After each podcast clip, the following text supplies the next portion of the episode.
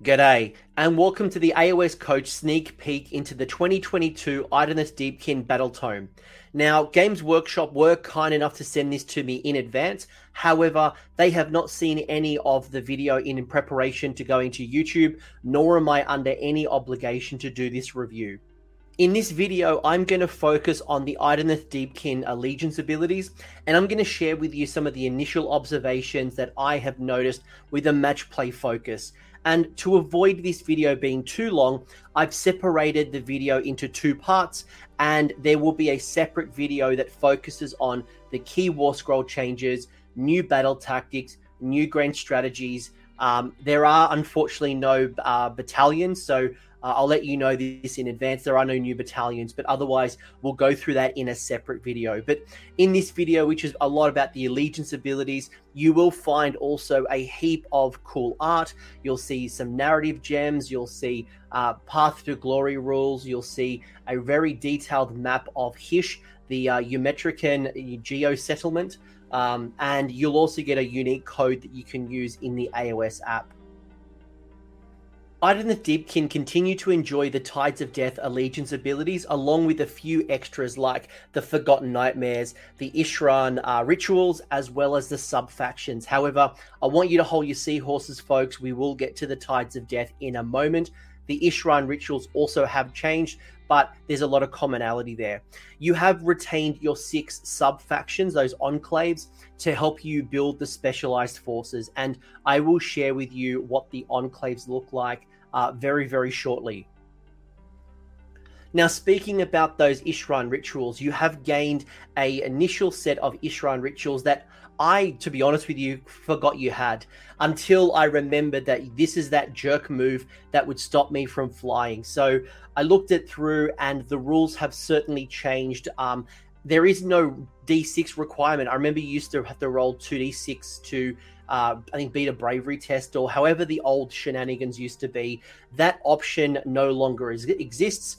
But the way that the Isharann rituals now work without that dice roll is that in the first battle round, after the players have received their initial command points, but before the game has really kicked into the first turn, each of your Isharann uh, units will get to pick one of the following Isharann rituals that will influence the Aether Sea during the battle. So you'll notice that the rituals are more about buffing yourself as opposed to debuffing your opponent. As I mentioned, you used to be able to shut off flying as an example.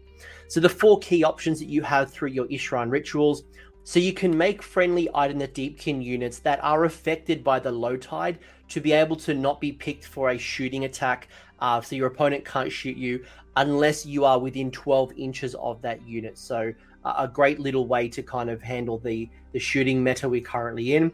You could add plus one to the run rolls and plus one to the charge rolls for friendly Idoneth Deepkin units that are affected by the Flood Tide ability. You could provide friendly Namarti units that have been affected by the High Tide ability to have a 5 up ward or before the Idoneth Deepkin unit is affected by the Ebb Tide's ability to retreat, you can roll the dice for each unit within three inches of it, and on a four plus, that enemy unit's going to suffer D3. So you can see here they're all tied into the tides of battle. Uh, it, it's really about affecting that. And, you know, I, I previously mentioned the current meta is featuring a lot of long range shooting threats at the moment. Your Stormcast Eternals, your Daughters of Khaine, your Lumineth, your Kruleboyz, just to name a couple. So, you know, things like the rituals of the Creeping Mist, that's going to deny shooting outside of 12 inches during the low tide would certainly be a great choice currently if I was going to a tournament. But hey, you could obviously always choose before the game starts. But having a uh, Isharann model is potentially going to be quite handy to tap into these rules. Good news is that the Forgotten Nightmare rules have really stayed, and they're relatively the same.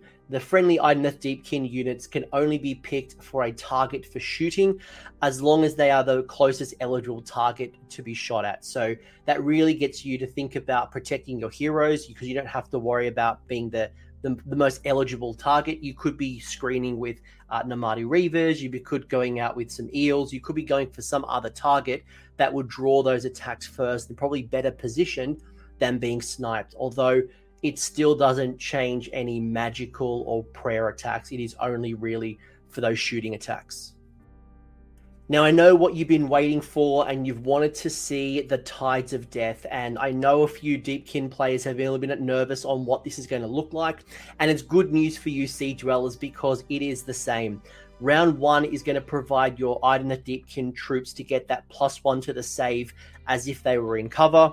Your battle round two is going to let uh, units run and still shoot or charge. Round three is going to provide those units with that strike first ability. Round four is going to give you the retreat and still shoot or charge. And then round five takes you back to being treated as if you were in cover. And I'm sure there is a sigh of relief because, you know, the Tides of Death ability has really helped you stay competitive since day one. And what I really like about it as a Deepkin player or aspiring Deepkin player would be that I can uh, really think about the ways that I want to use my army and plan out my attack. Plan out the sequence that I use my battle tactics, maybe which objectives I want to score, which heroes I want to take down, using things like the strike first or the retreat and charge or the you know the, the run and charge. So lots of great flexibility through the tides of death. There are six sub factions that are quite rich when it comes to the choices, and you will start to see which of those sub factions will also unlock battle line choices. Without this being story time with the coach reading his heavy text, here is the summary, but feel free to pause this video and look at the actual text yourself. Fuethán is going to unlock the Bloodthirsty Shiver, which is a unique unit to Fuethán only and it is a unit of three individual Allopexes. So it will count to your battle line. We'll talk a bit more about the, the Bloodthirsty Shiver in a minute. But the rule that you get if you do take the Bloodthirsty Shiver is that um, you get exploding sixes to hit. So if you roll an unmodified six to hit, and there are two of these Bloodthirsty Shiver models within three inches of each other, um, each six that you roll will turn into two hits obviously you would then go through the sequence of to wound and, and all the save and all that stuff right but if you happen to have all three of the bloodthirsty shiver next to each other again within three inches if you have all three of them that unmodified six to hit would actually create three hits. So um, obviously you continue the wound sequence, but you know it could be quite tasty when you look at the amount of attacks. You roll a bunch of sixes, all three of them with each other. It could be a lot of hits. Dhom-hain is going to interact with going first or going second in the battle round. Should you take the top of the battle round, so you go first in that particular battle round, um, your Namarti can charge and fight for a second time in the combat phase if there are no enemy units within three inches after they've fought. So they've got to have to have fought for the first time. If they can delete and clear that unit that they were fighting, um, they would then be able to then charge and fight again a second time. So that's if you go first. If you go second at the bottom of the battle round, then if you issue the redeploy command ability, instead of getting one um, one unit that can redeploy, you'd be allowed up to three Namarti units to redeploy for the use of one command point. So very efficient way to be moving around your bodies, trying to avoid charges. Should you go second in the battle round, and obviously that will change, you know, every round that you go in. Ionrach is going to give you a new heroic action to choose from over heroic leadership, finest hour, etc., etc if you do choose this heroic action, you get to pick one friendly Akhelian unit that is wholly within 12 inches, and that unit can either use the Flood Tide or the Ebb Tide unit uh, ability on top of whatever it was already getting from the Tides of Death. So you would actually get two sets of abilities uh, by either tapping into Flood Tide or Ebb Tide and whatever you were on. So also, if you hadn't noticed with the Ionrach, Ionrach no longer boosts Gotrek. So if you were a Ginger Ninja fan and you love your Gotrek, the old book would boost it because it was an ally or a friendly focused kind of ability. That's completely gone. So um, sorry, Gotrek, not sorry.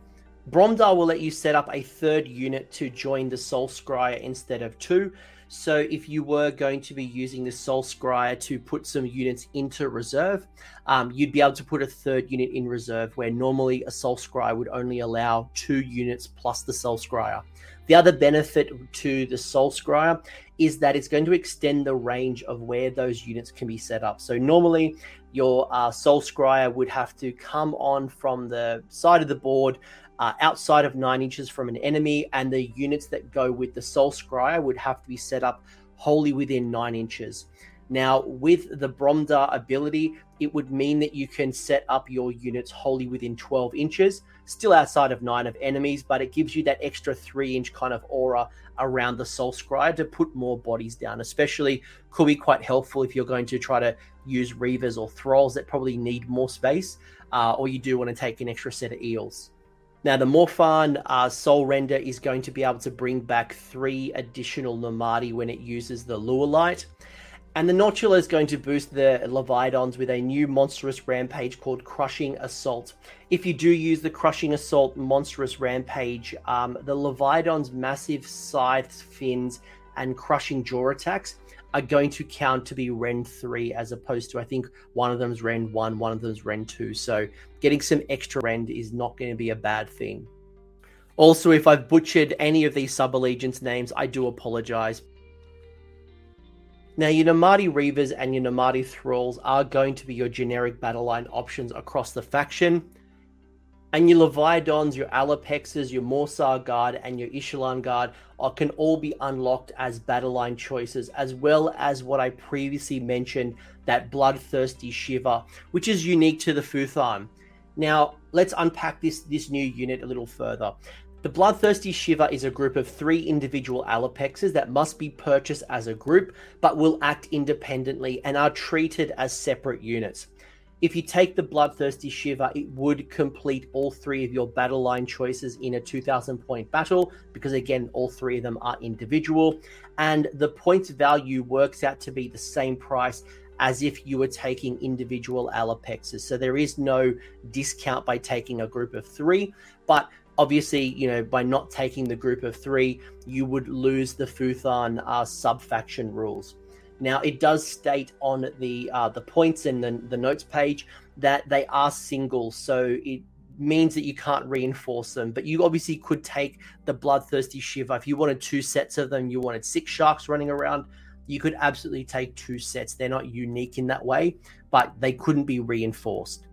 If you're like me and you've been dreaming of green stuffing bandanas on four Leviadons and running around the AOS Ninja Turtles, uh, you're going to love the fact that you can take Leviadons as battle line until you realize that you, Donatello can't join the Turtles and he's going to have to stay in the Turtle van because the points are a little bit too expensive to run four Leviadons plus a hero. Your eel builds, both your uh, Morrsarr Guard and your Ishlaen Guard, are still as good as they always were. You already know how to use them as battle line. I'm not going to talk about more about them. And you know, obviously, if you take the Akhelian as your general, Akhelian King specifically, um, you would be able to unlock those eels no matter which sub faction you're in.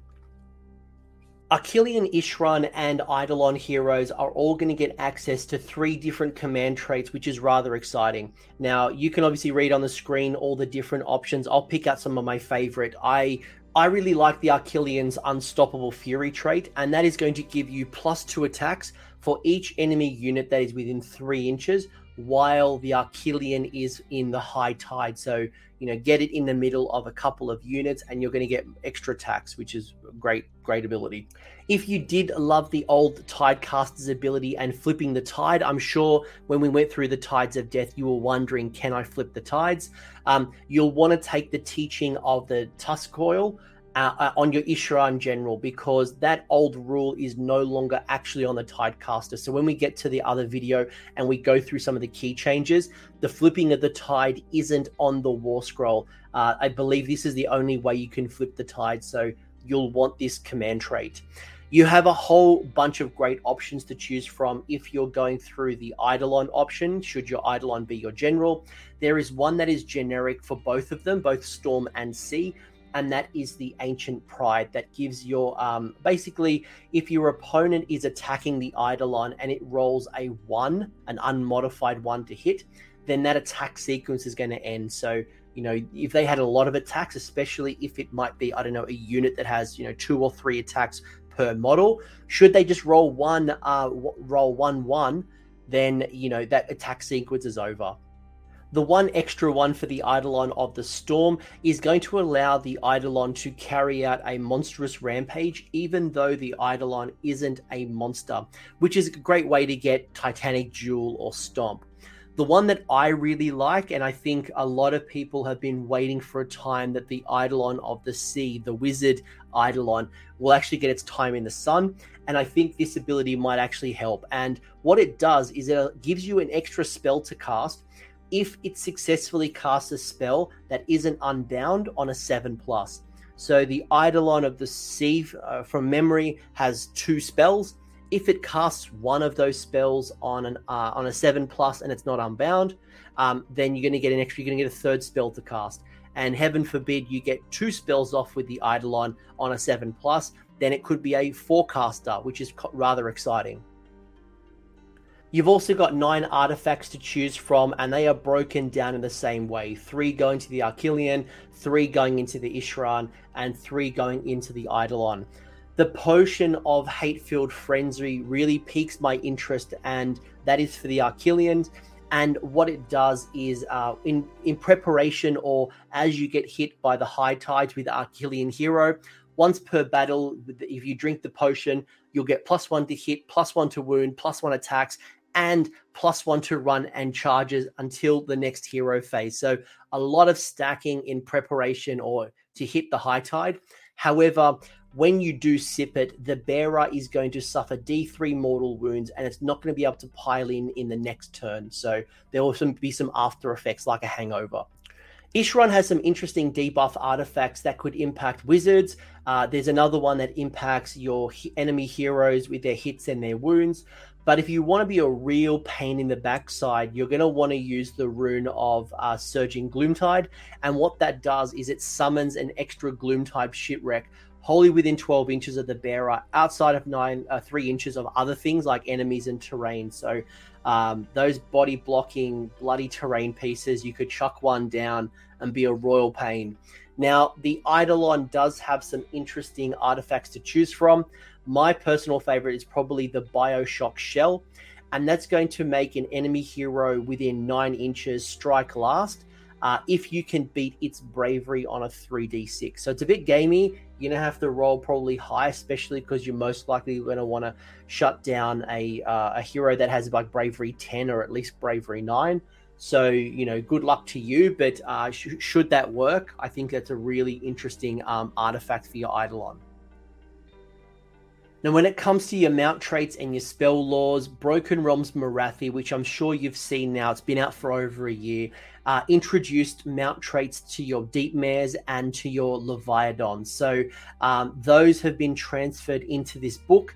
You probably know them by now, so I'll leave them on screen. Um, and there's some really good options, especially, you know, I've always been a big fan of like Ancient, for example, on the Leviathan. Uh, although the carapace in, increasing that void drum has always been a, a, a personal favorite of many uh, people I know as well. But what I wanted to talk more about was going to be the spell choices. And the Idoneth Deepkin's spell lore has been simplified down to four spells. You've got Steed of Tides, Counter Current, Pressure of the Deep, and Arcane Corrosion. Now, there are some names that are similar to the old book, but they're not a copy and paste. They have been reworded. Arcane Corrosion will still reduce the rend by one on that target enemy unit. Pressure of the Deep is still going to auto slay a model that is within range of the caster when you roll that dice to see if you can beat the wounds characteristic. You attack a Free Guild guard, it's got one wound, you roll a 2 plus, that model's dead. If you happen to be going for a five wound hero, if you roll a six because you've beaten the wounds characteristic, that hero would be auto slain. Obviously, anything that's going to be six wounds or more, you can't auto slain with this spell. Counter Current is going to halve an enemy unit's run and charge rolls. And I think it's a great spell to have up your arsenal. So um, do look into this one. You know, the game is ultimately a movement focused game, you know, not necessarily always about combat. So uh, any way to annoy your opponent with uh, reducing run and charge rolls is a good time. And then finally, Steed of Tide is going to give a hero a teleport. So it doesn't have to be the caster, it can just be a friendly hero as long as it's not a monster. And you could use this to teleport to steal an objective, to score a battle tactic, to better support a unit that might need help or to be in you know a certain buff range or things like that. So uh, that's another good one to have up your sleeve. Now, finally, when it comes to your faction abilities, you have the Gloomtide Shipwreck, and it's mostly unchanged from the Warhammer Community Update. Now, there are some minor updates. Um, you know, you, the way you de- de- deploy it and defensible and all that stuff is still the same. But the changes happened in a rule called the Predators of the Ether Sea. That rule is no longer there in its in its place is the Guardians of the Deep. And what the Guardians of the Deep is is uh, Idoneth Deepkin units that don't have a mount trait are going to get a five up ward save while they are wholly within six inches of this terrain feature. If this unit doesn't have the Idoneth Deepkin keyword, then uh, there is no effect on them. So if you remember the old rules, uh, it used to do some uh, mortal wounds. I think it was if enemy units within three inches of the uh, Gloomtide shipwreck, you used to roll a dice, and if you happen to roll a six, it would do D3 mortal wounds that is no longer in effect. So your Gloomtide shipwreck is not going to hurt your enemy. It is purely a buff piece for yourself to give you a five up ward if you are within six inches. And to be honest, honest with you, most of my Idoneth opponents have always forgotten about this rule in the thick of the battle. So really, it's probably no loss to be able to do D3 mortal wounds to a unit that's within range of the ship that you roll a six. But in its place, that five up ward bubble is going to be quite tasty for those units that are within six inches of the terrain feature, wholly within, uh, and that doesn't have a mount trait. So it's not going to obviously affect uh, your deep mare it's not going to affect your Leviathan. So there's a lot of good updates here for the Idoneth Deepkin, and I would probably say that you have won more than you've lost at this stage. The Tides of Death remains unchanged, but you are going to gain a stronger set of those Isharann rituals. But I'm sure in the comment section, you're going to tell me how much you're going to miss turning off enemy flying. You've unlocked Battle Line, which is a massive win for Idoneth Deepkin players because I know there's plenty of you who have wanted to run Leviathans and maybe more than one Leviathan your, in your list. Um, or if you're someone like my mate Ben Spinetti, who's been an OG Sharks player since first edition, before anyone else was really running Sharks, you're going to love uh, either running Sharks as Battle Line or being able to uh, run the Bloodthirsty Shiver the command traits and the artifact changes aren't that big for IDK because you had some of the early sub-faction rules. And if you were looking at any other battle tome, let's say um, Daughters of Khaine or I don't know, insert army here, you would have seen that the sub-factions had your command trait and your artifact tied to the sub-faction. You had missed that boat. So um, you've got you've still got a lot of flexibility when it comes to command traits and artifacts. And speaking of those sub factions, there is a lot to like. And depending on if you want to build around eels and sharks and turtles or Namarti, I think there is certainly going to be one that is going to really, um, really work for you. And uh, I think there are some interesting rules, but they're not completely overpowered as well. So, um, and and obviously the great thing as well is in the old book, you know, those sub factions would often part of it part of its benefit was to influence the narrative battalions that are you know no longer really exist in third edition match play. So uh, big boost there. Once this book has received its FAQ, uh, I will definitely be organizing a bunch of IDK players to come on the channel and talk about how the new rules are influencing their list building. And we'll talk a bit about how they're seeing and combining all that good stuff. But you know, until that particular point, let me know in the comment section what you think about the Idoneth Deepkin allegiance abilities. If you haven't already noticed, there will be a second video that will follow this video, and that will be about things like the War Scroll changes and some of the things like your grand strategies and your battle tactics specific to IDK. So let me know in the comments how this has changed your abilities. What are you most excited about, or what are you most sad to lose? Uh, tell me in the comments because I'm, I'm very curious to hear how you're seeing the new book play out. Thanks for sticking around until the end. I hope you found that video interesting and you walked away with a few new ideas. If you did, I would appreciate it if you hit like on the video as well as left me a comment. Let me know what your thoughts are in the comment section below. The conversation will continue over on Discord. So links down below in the episode description if you want to join the Discord and continue the Age of Sigmar conversation. I want to give a massive shout out as well to these absolute bloody legends, these champions who have continued to support me through Patreon or YouTube members. That is going directly into supporting the maintenance and the growth of this channel. So thank you very much, guys. Much appreciated. And until next time, roll more sixes.